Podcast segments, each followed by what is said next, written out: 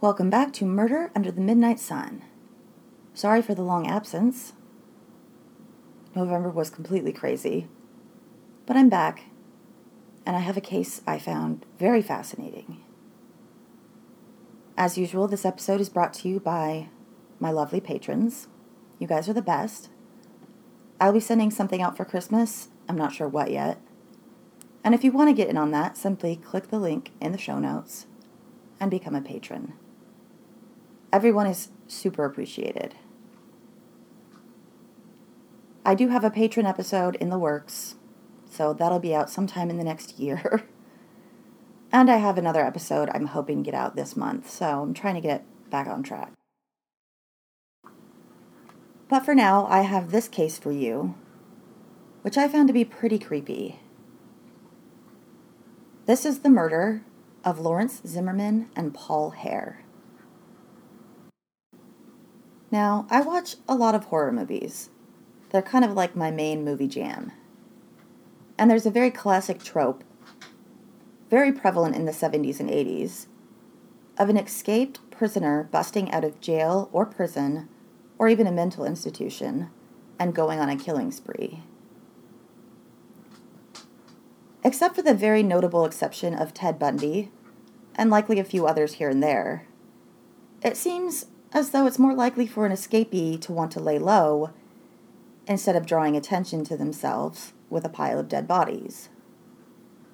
I've watched a lot of 80s slasher movies, far more than any person really needs to. And it seems that in at least half of them, there's a murderer on the loose from some type of facility and decides to take out his murderous aggressions on a batch of sorority sisters. Now, maybe they were inspired by Ted Bundy, and maybe he in turn was inspired by the OG modern slasher, Black Christmas. It's kind of a chicken and the egg scenario. But where was I? My point is that it's a rare event for someone to escape from a correctional facility, and among that number, rarer still for the escapee to immediately go out and commit murder. But there are cases where it has happened and this case is one of them. Today's case is a historical crime, which I find fascinating, but also kind of frustrating because unless they're one of the few that continue to be discussed decades later, it can be incredibly hard to find good information on the crime and people involved. This case is not well known at all. I had actually never heard of it until I read a short entry on it in a book called Cold Crimes by Tom Brennan. It's a compilation of many short case overviews focusing on the investigation involved taking place in Alaska. That's my primary source for this episode. It's an entertaining and quick read, though I must warn you that the author does not go very in depth on any of the cases, even those that have a massive amount of information involved. Since the story takes place 49 years ago, in August 1971, let's hop in the Wayback Machine and I'll give you some context for this case. In 1971, Alaska had a population right around 315,000 people, which is about 368,000 less than it has now. Anchorage was the biggest city with 48,000 people, and was more than triple the size of the next largest city. Alaska as a whole was right at the beginning of a massive population boom that went hand in hand with the building of the Alaskan pipeline. Other big news events that happened in Alaska in 71 include the Alaskan Native Land Settlement Act and Alaska's deadliest plane crash to this date, both of which I'll be discussing in future episodes.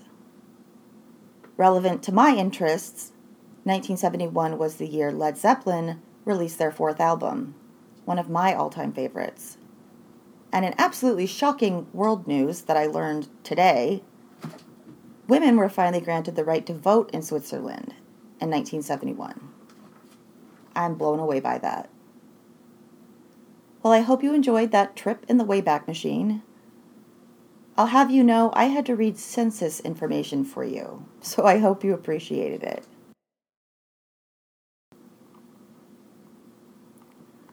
When 44 year old Lawrence Zimmerman and 11 year old Paul Hare went missing in August of 1971, law enforcement and the general public were all baffled. It would be weeks before there were any answers, and in that time frame, there were probably a lot of wild speculation going on. Some theories more likely than others, but none that seemed to make much sense because not only had the two seemingly disappeared into a black hole, but the vehicle they had been driving in seemed to have gone along for the ride. Those that form opinions based on Occam's razor likely may have thought that the 44 year old man had obviously abducted the child and somehow made a getaway without being spotted. And eventually, law enforcement would contact Canadian Border Patrol to be on the lookout for Zimmerman and Hare. But the simplest and most likely answer is not always the case. It all began on August 14, 1971. Zimmerman and his boss at Elmendorf Air Force Base, Jerry Hare, planned to run an errand to deliver supplies to a lodge located at Gunsight Mountain, which is around 100 miles northeast of Anchorage. Zimmerman was friends with some employees at the lodge and was doing this trip as a favor to them. It would be around a three and a half to four hour drive through a sparsely populated area surrounded by absolutely gorgeous mountain scenery. So, who wouldn't want to take a break out of a regular workday to go have that kind of road trip? The plan was to head out mid morning and be back that afternoon. But as it turns out, Jerry Hare found himself too occupied at work to take a break for the drive. But as the plan involved delivering a large amount of supplies, including big and heavy items, Jerry decided to volunteer his 11 year old son, Paul, to accompany Lawrence on the trip and help him offload the delivery when they arrived. It was a favor for a friend that he would soon come to regret. And so Lawrence left his workplace at Elmendorf, just north of Anchorage, driving his 1970 Toyota Land Cruiser, and headed north on Glenn Highway to pick up Paul at the Hare household in Chugiak, Alaska, which is a village about 20 miles up the highway. The pair were last seen by Paul's stepmother as he headed down the road with his dad's friend and trusted employee. Three hours passed, then four. As time ticked on and afternoon was dragging towards evening, the stepmother, whose name I could not find anywhere, began to get worried. To ease some of her anxiety, she decided to call the lodge they were headed to and find out what time the pair had left to head back south. To her utter horror, she was told by the employees there that Zimmerman and the planned delivery had yet to arrive. By the time she learned this, it had been over seven hours since the pair had left on an errand that should have taken no longer than four to five at the very most. She quickly contacted her husband Jerry, and the two of them reported Lawrence and Paul as missing persons. Perhaps because there was a child involved, their disappearance was actually taken seriously pretty quickly. While the Hares began a long, gut wrenching drive up the highway on a doomed search mission, a rainstorm began that would only continue to ramp up in intensity over the next few days. Eventually, it got so bad that surrounding waterways were flooding, and traveling by car became very dangerous. But law enforcement and volunteers from all walks of civilian life tried to push through the terrible weather, and they searched, prowling the nearly 100 miles stretching from Chugiak to the lodge via air, land, and water. That particular stretch of road crosses over at least two large rivers and through countless winding mountain passes.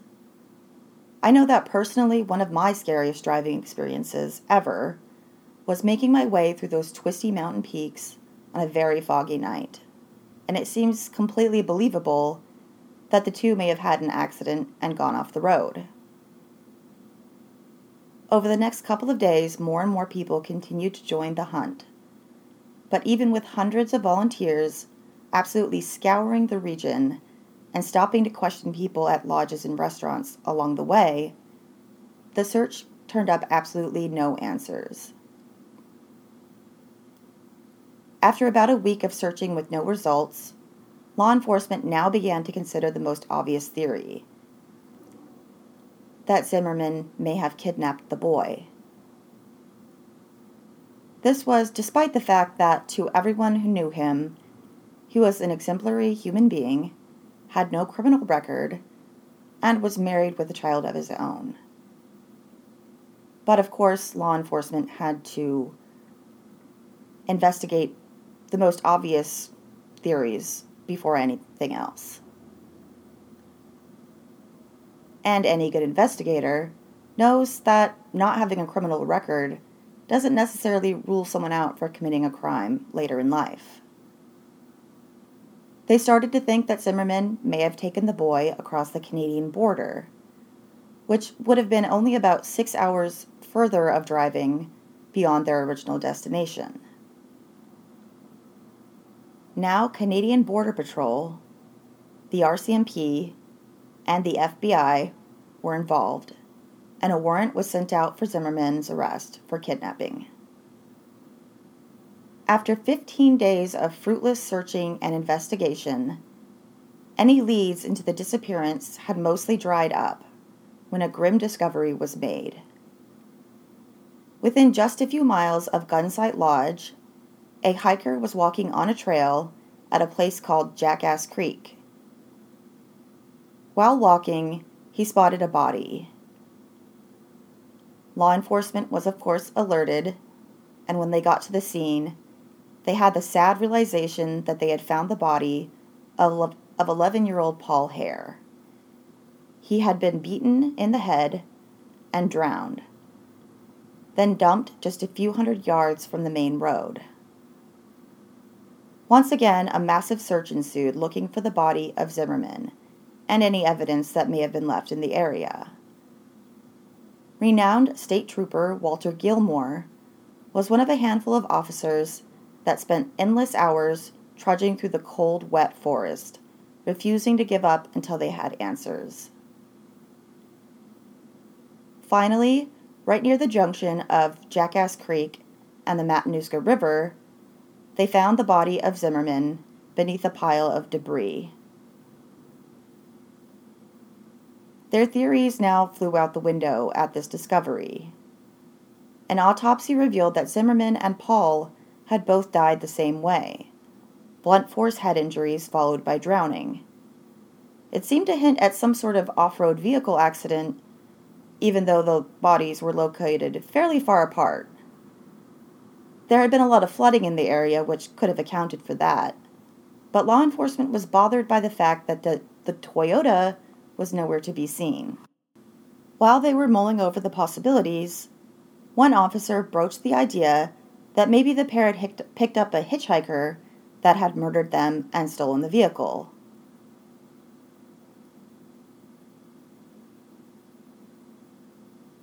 It wasn't exactly the best lead, but they felt they had to investigate it anyways. And much to their surprise, when they called around to various correctional facilities in the area, they found that a short term inmate at Palmer Adult Camp had simply walked off the grounds one day, which happened to be the same day Zimmerman and Hare had disappeared. Soon thereafter, Zimmerman's brother came forward with some evidence he had found on the scene while searching for his brother. It was a bloodstained rock found in the same area as the bodies, and it had some black hairs on it, which did not match either Zimmerman or Hare. So, who was this missing inmate? He was 21 year old Willis Mayo, and he had been sentenced to the minimum security facility for a few months for crimes involving theft and drugs. He also had black hair. The offenses that had gotten him incarcerated that time were just the latest on a long rap sheet. He had been in and out of correctional facilities for years, and he had a history of severe mental illness. Now, let me be clear when I say that it's far more likely for someone that suffers from mental illness to be the victim of a violent crime than to be the perpetrator. And I absolutely hate demonization of mental illness suffer- sufferers. However, there are definitely cases where someone with mental illness becomes a violent criminal. And as is often the case, there are likely other factors such as drug and alcohol abuse. Not long after law enforcement heard about the escapee, 300 miles north in the city of Fairbanks, an abandoned vehicle was reported on a residential road. Anchorage law enforcement quickly headed to Fairbanks and realized right away that this was the missing Toyota Land Cruiser. And a local police officer heard about the discovery and he came forward with a story. He remembered that on the same day Zimmerman and Hare had gone missing, he had actually assisted a man who was driving a Toyota Land Cruiser who had run out of gas. The officer had helped the man get a can of gasoline to bring back to the vehicle. The encounter was forgettable, and there was nothing about the man that had been particularly remarkable. But when he was shown a batch of photos, including one of Willis Mayo, he quickly fingered the escaped prisoner as the man he had helped that day. Gilmore, who was a sergeant at the time and would end up retiring as a major, was leading this investigation. And once it became clear who the suspect was, a warrant was issued for his arrest for two counts of first degree murder and felony joyriding which to me sounds somewhat innocuous in comparison with other options. Gilmore knew at this point that they were many, many days behind Mayo, and he had likely already left the state. Since it was 1971 and record keeping and security measures on airplanes were incredibly lax by today's standards, law enforcement was unable to figure out when Mayo had left the state or where he may have gone. The National Crime Information Center, or NCIC, had been created just four years prior to be a national database for law enforcement to have the ability to upload and access crime data from across the country. While the computers they were using were likely large and clunky and horribly slow, they were still able to access and enter info, which could be seen by any law enforcement officer in the US. And of course, this process was much faster than having to make a bunch of phone calls or mass mail wanted posters. As an aside, I actually learned while researching this that the first personal computer was created in 1971 which is a lot earlier than I would have guessed. It was called the Kenbak 1, which sounds like a cartoon robot. So law enforcement did some digging, and they learned that Mayo's mother lived in Portland, Oregon, which those of us in Alaska have nicknamed Alaska's biggest city. The mother revealed that Mayo had stopped by to visit her days earlier, but was no longer there. And again, it seemed that law enforcement had no leads to go on.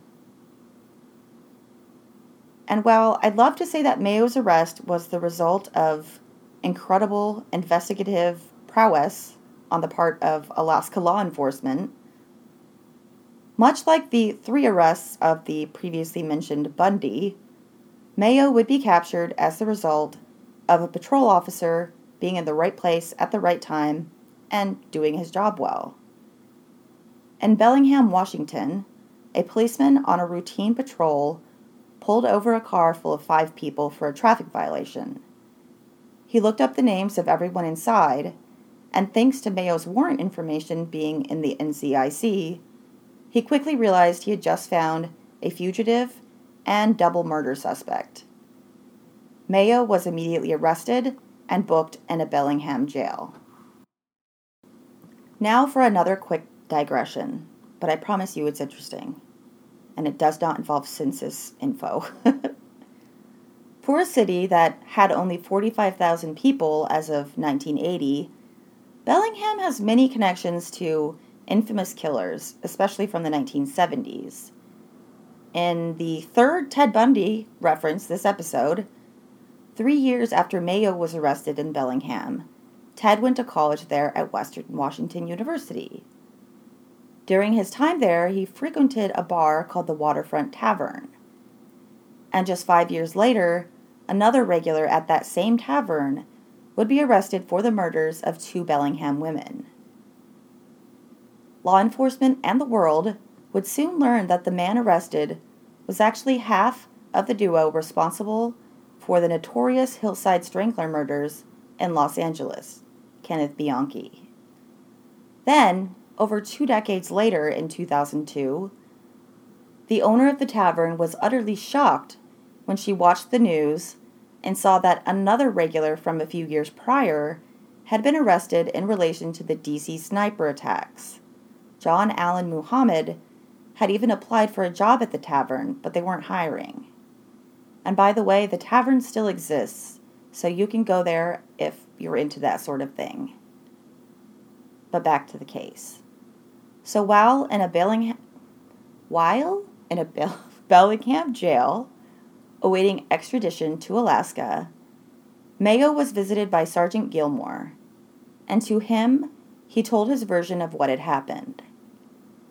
He said that after he had escaped the detention facility in Palmer, he decided to try and hitch a ride, and that's when Zimmer, Zimmerman and Hare pulled up in the, the Toyota Land Cruiser and offered him a lift.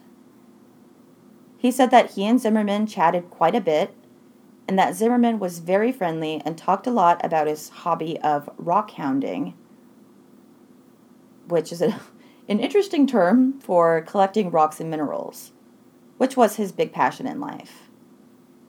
As they were driving and getting closer to the destination of Gunsight Lodge, where Mayo would be forced to hitchhike again, he asked Zimmerman to pull over so he could go pee in the woods. He said that all three of them got out and Zimmerman and Hare started looking around at different interesting rocks. Mayo said that he started having foggy thinking and feeling like the other two could read his thoughts. He explained it that he was, quote, thinking funny, like they were inviting me to do what I did. Feeling paranoid at the idea of his ride coming to an end and having to find another, he waited until Zimmerman's back was turned and then he hit him over the head with a rock. Paul, having seen this, was terrified as he saw Lawrence fall to the ground dead in front of him. But before he could do anything, Mayo said, quote, Sorry, kid, and hit him in the head with a rock as well. He then stole the Toyota Land Cruiser along with Zimmerman's wallet. He said his thinking continued to be foggy as he drove towards Fairbanks. When he got there and ran out of gas, he was then assisted by the policeman.